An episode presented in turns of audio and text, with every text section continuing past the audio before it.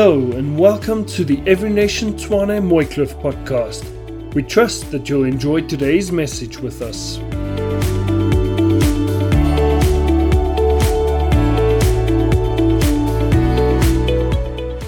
I'm going to be talking about three main things on the mission today. Okay, we're to, I'm preaching a little bit different. We're going to look at the whole Bible from Genesis to Revelation. I hope you have time until tonight. I'm kidding. Three things God is on a mission, God gave his life for that mission, and he calls us to that mission. That's the three things we're going to be speaking about. And I pray that from this sermon, this church, us, all of us, will give ourselves away to the same mission. So let's, let's ask God to do that in our hearts. Let's pray. Father, this is your mission. You're a God on mission. You gave yourself for this mission. I pray, Lord, right now, you will call this church. You will, you will speak to our hearts about this mission. Break down every barrier. Because I know, Lord, the moment I said mission, all of us, we throw out our excuses. We don't know enough. We don't have time. We're too busy. We're not equipped enough. Lord, in Jesus' name, I pray you will break down every single barrier, every wrong perception, every wrong belief, and mobilize this church. Create in us a church on mission. But only you can do this, Father. So use these words as we worship you, looking at your word. Change our hearts that we will be on mission. In Jesus' name we pray. Amen. So, if we look at the final part of this scripture, Acts chapter 2, verse 47 specifically, we see these people, they devoted themselves to many things God, family, and we get to the mission part, and they say, These people were praising God and having favor with all the people, and the Lord added to their number day by day those who were being saved. So, who was adding to their number those who were being saved? The Lord. So, God in the scripture is on a mission to take people who don't know Him and add them, save them, and add them to those who are saved. Now, it is safe to assume that the people themselves were on mission, okay? They were busy telling about God because um, there's this saying that we often use. We say, preach the gospel, if necessary, use words. Anyone who've heard that saying? Heard that saying, okay? It's a good saying in that it emphasizes the importance of our lifestyle, but it's a bad saying in that it takes away from the fact that you need to preach, you need to speak. What are people going to believe if no one tells them anything? They're supposed to look at your life and say, That's good, I'm, I'm, i want to do that. No. What do, we, what do we want to believe? They need to believe something. So it's safe to assume that if these people were believing in Jesus, then someone was sharing Jesus, but the Lord was doing the adding. God was doing the saving. The people were just living the life that God called them to and sharing the message. The reality is, God has been on mission since He created the world.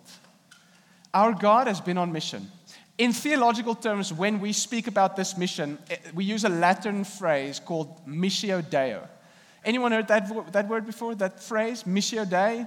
It's Latin for the mission of God, and it speaks of God's redemptive purpose and action in human history.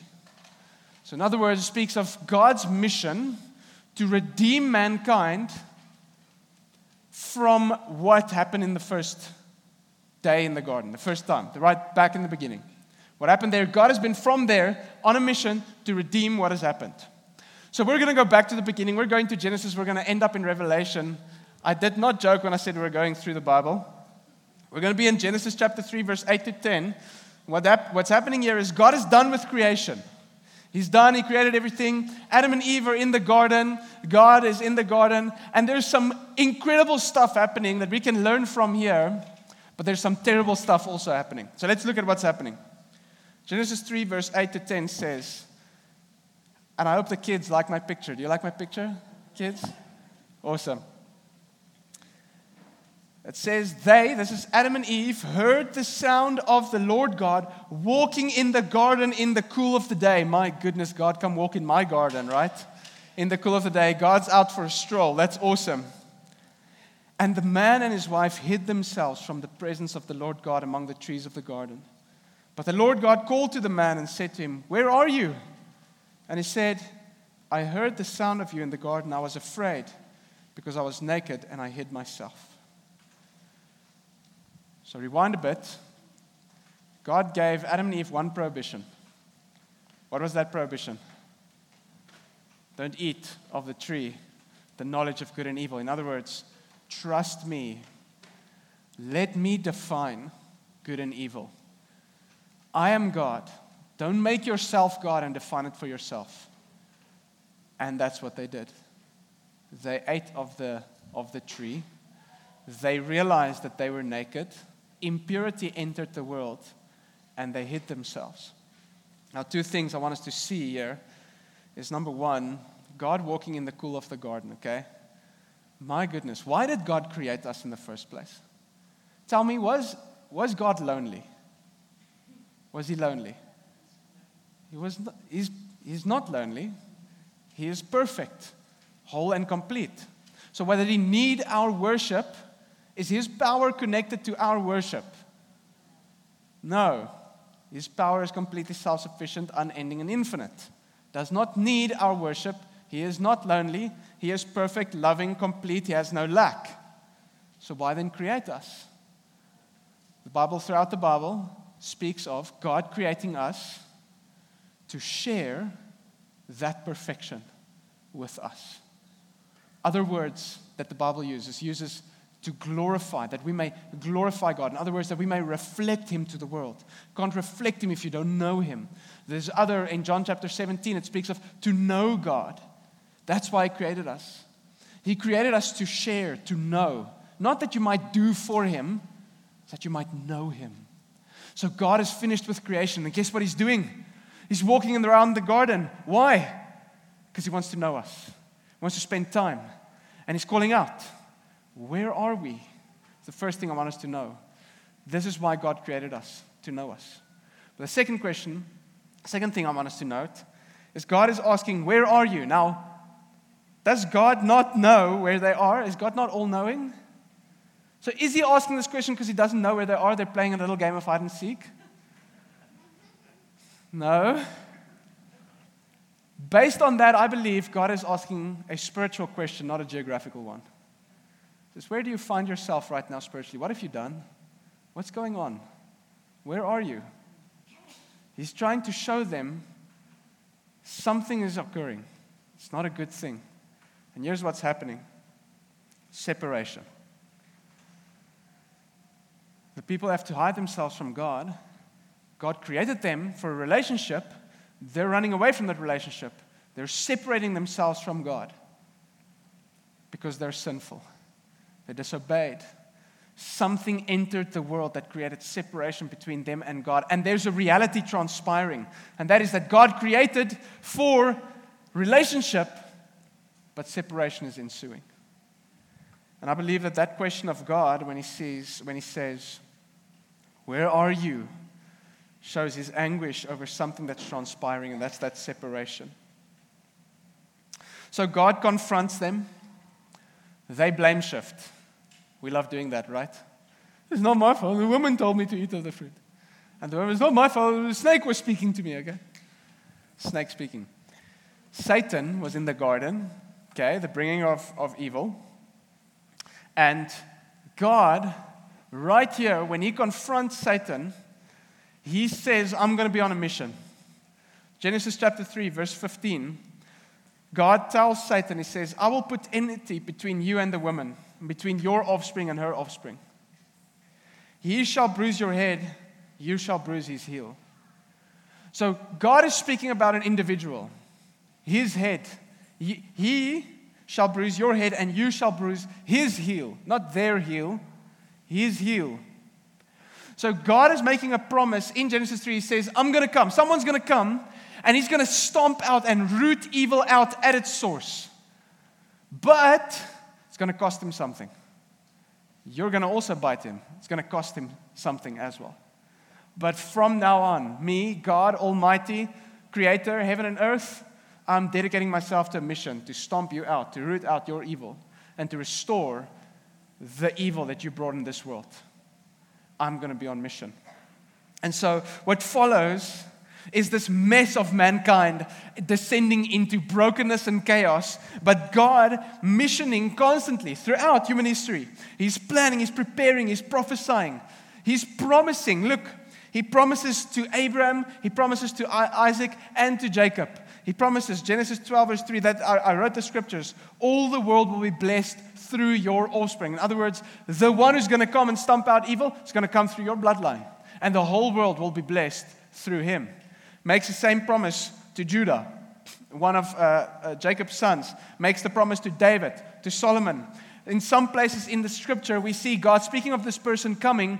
He, he gives him a name. He says in, in Isaiah 9, verse 6, he's going to be called Emmanuel, which means God with us. My goodness, it's not just going to be a man, it's going to be God coming, stomping out evil.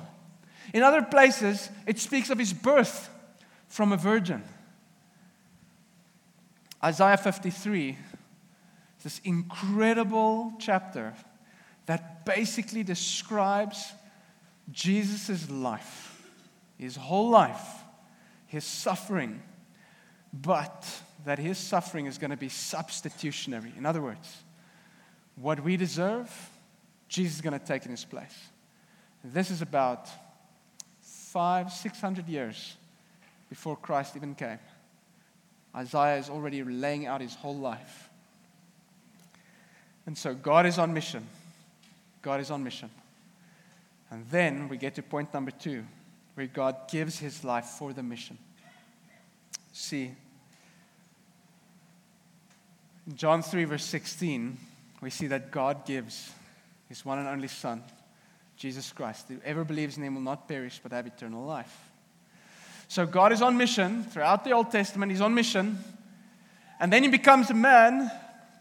Jesus Christ, God's divine missionary to men, lives the perfect life that we should have lived in the garden.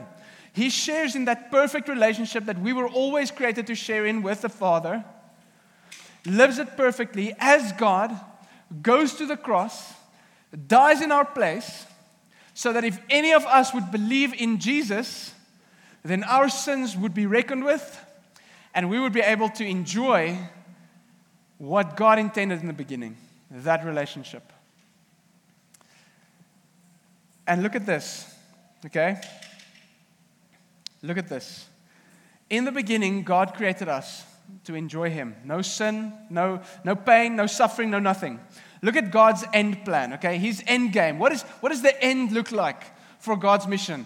Congratulations, you reached the end of our journey. We're in Revelation now. Well done for everyone who took hold of your seats and okay, stayed with me from Genesis to Revelation. Here is God's end in mind. Here's the end that God has in mind. Look at this. Revelation 21, verse 3 to 4, it says, I heard a loud voice from the throne saying, Behold, the dwelling place of God is with man. He will dwell with them, they will be his people, and God himself will be with them as their God. He will wipe away every tear from their eyes. Death shall be no more, neither shall there be mourning, crying, pain. The former things have passed away. Is there anyone here who says, I want that? No more tears? No more pain, no more crying. In all the world, there is one hope. There's one way Jesus. It's the only way. And these people are those who received Jesus. That's these people. Because the other people, Jesus can't do that for them because they reject it if Christ wants to come into your life and you say, But I don't need a Savior, I will save myself. I will, I will bring, let me, let's go back again. The moment we were separated from God, think about it, okay? We're separated from the infinite source of love, an infinite source of approval, of significance, of meaning, of purpose, of comfort, joy, security, someone who cares for us. We're separated from that. But you were never created to be separated from that. But now you are. So you need to fill up those holes. How are you going to do that? And that's where we see we give ourselves to what? Finances, jobs, family, children, good things, things that seemingly good to fill up the holes. And it just doesn't fill. Because our hole is God sized.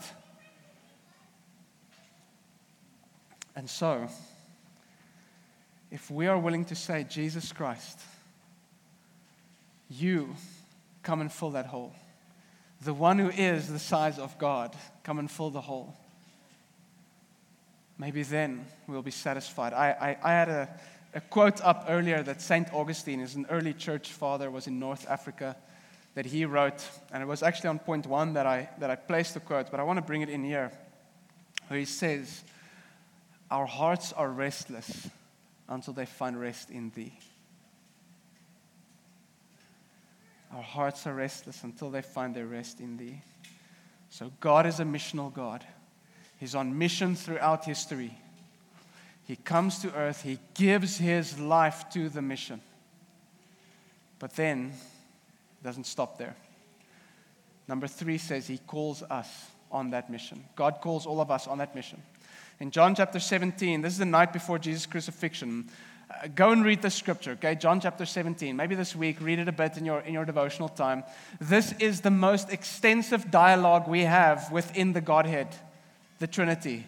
The Son is speaking to the Father and he's praying a whole chapter long.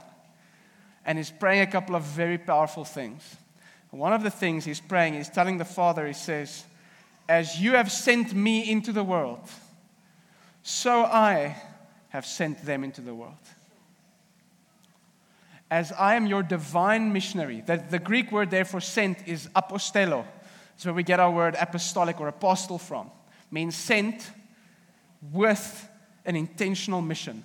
That's what it means to be sent with an intentional mission. And so Jesus says, Father, you sent me, your son, with an intentional mission. And just like that, every single person who will ever believe in me, I send them on an intentional mission. Every person. So, are we a church who's going to be a part of that mission?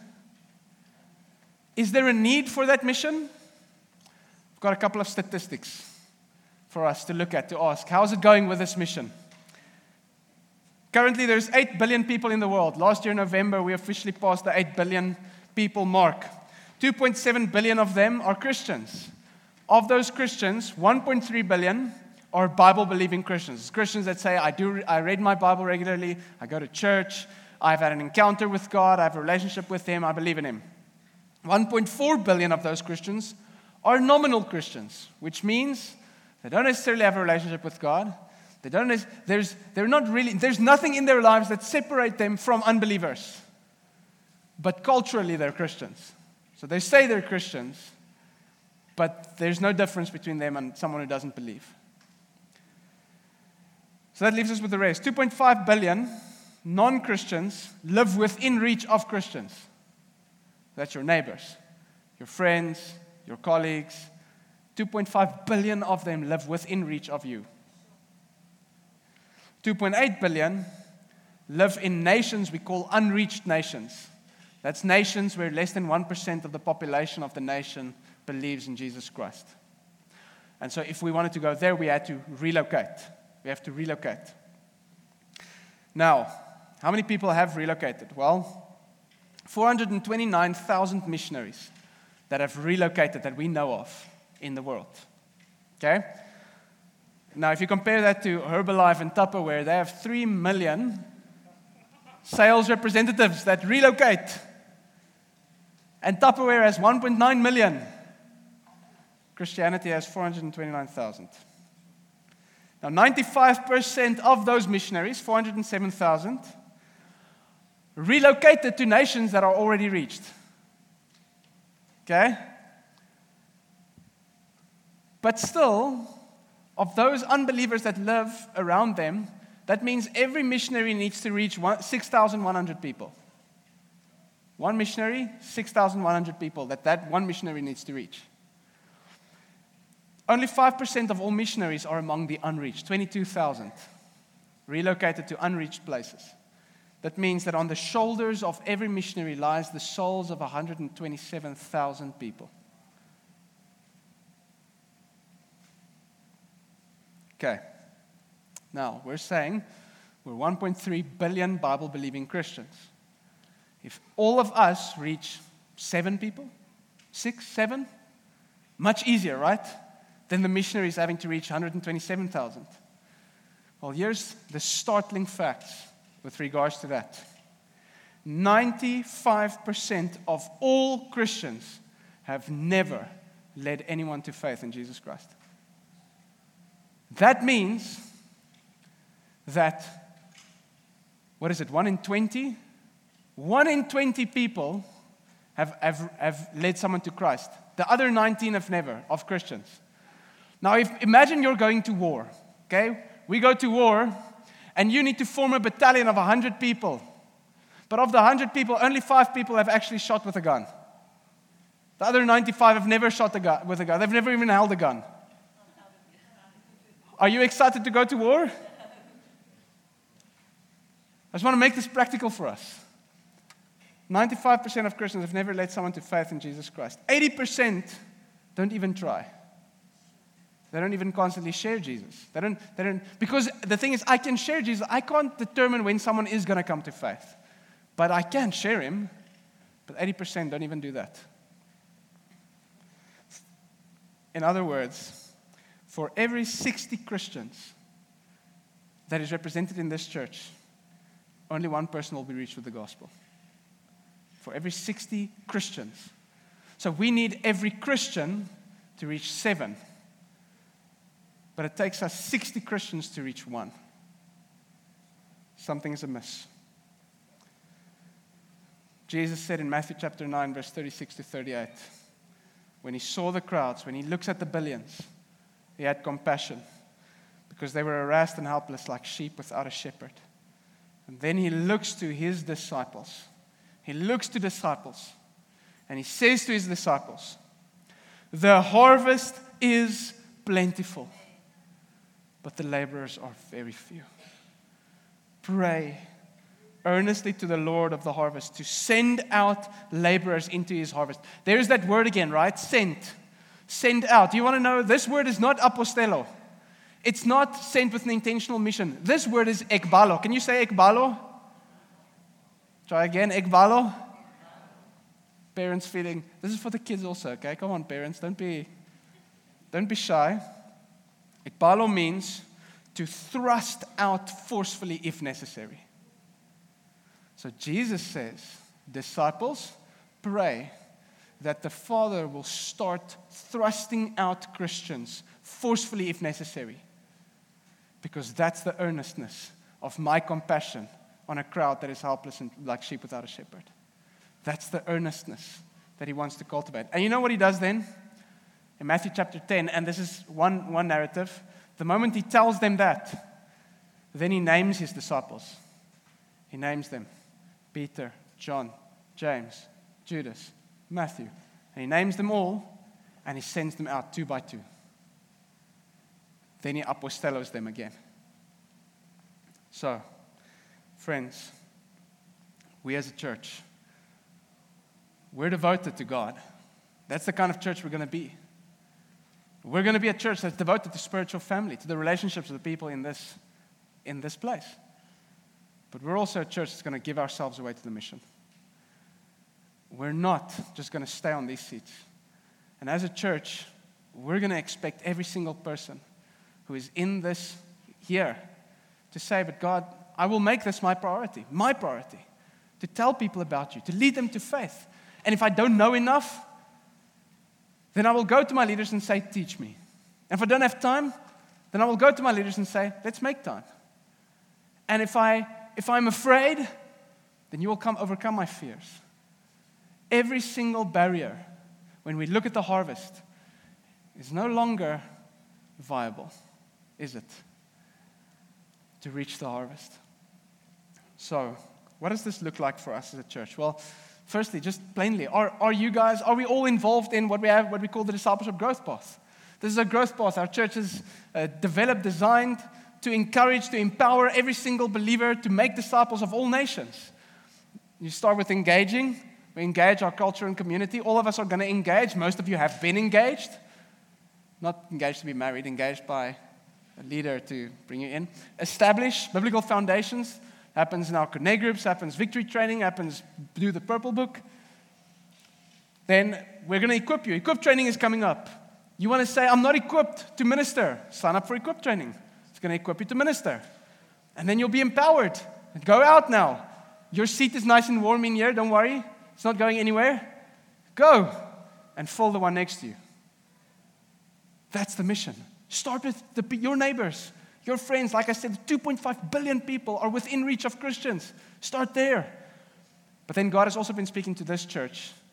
We're going to be a missional church. Throughout the, throughout the, the year, we're going we're gonna go on missions. This church is going to go on mission. We're just going to send a group of people, you guys, to a nation where there's an every nation church, and we're going to help and mission and reach lost people for a week or two. And we're going to come back.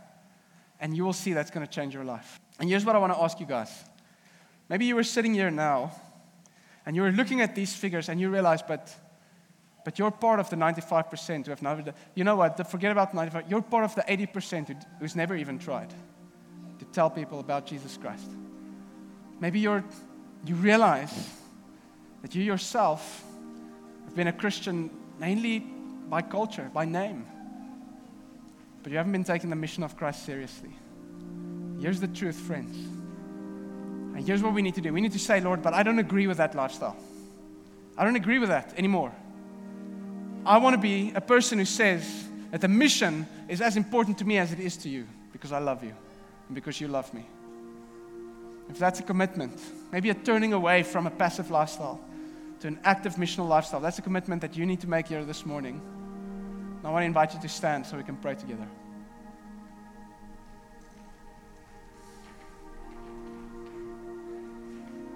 Awesome. Awesome. My goodness, the whole church is standing. Was that? Awesome. Awesome.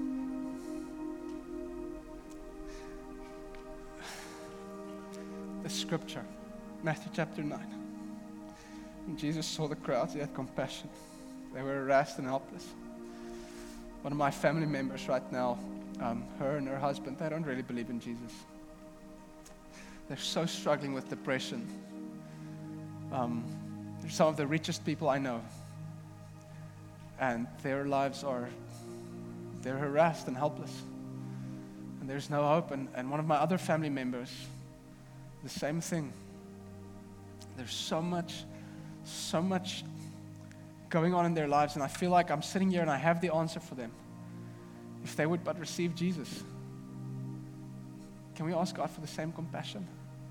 that moves us. It's not a superiority. It's not a I have the answer, you don't. It's compassion. I think we need to stretch out our hands. Let's stretch out our hands. Father, as a church, as a people, as a family, we want to say, Lord, if we have been passive, for those of us who have been passive, I know I myself, I have not been placing the necessary priority on this mission that you have called us to do we turn away from that, Lord. We don't agree with that lifestyle.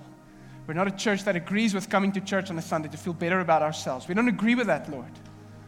We're not a church that agrees with 2.5 to 2.7 billion people that can remain without the knowledge of Jesus Christ. We're, not teenagers who agree with our friends that can give their lives away to alcohol and to drugs and to vaping and to, to the things that this world has to offer without saying, But I've got a better answer. Can I please help you? We're not okay with that, Lord. We don't agree with that anymore. Father, I pray you will pour out your spirit on this church right now, on every single one of us, that we will be moved with a compassion and a conviction. Come, Lord, and send us with an intentional mission. You know what, Lord? Ekbalo us, thrust us out if necessary, but no longer our comforts.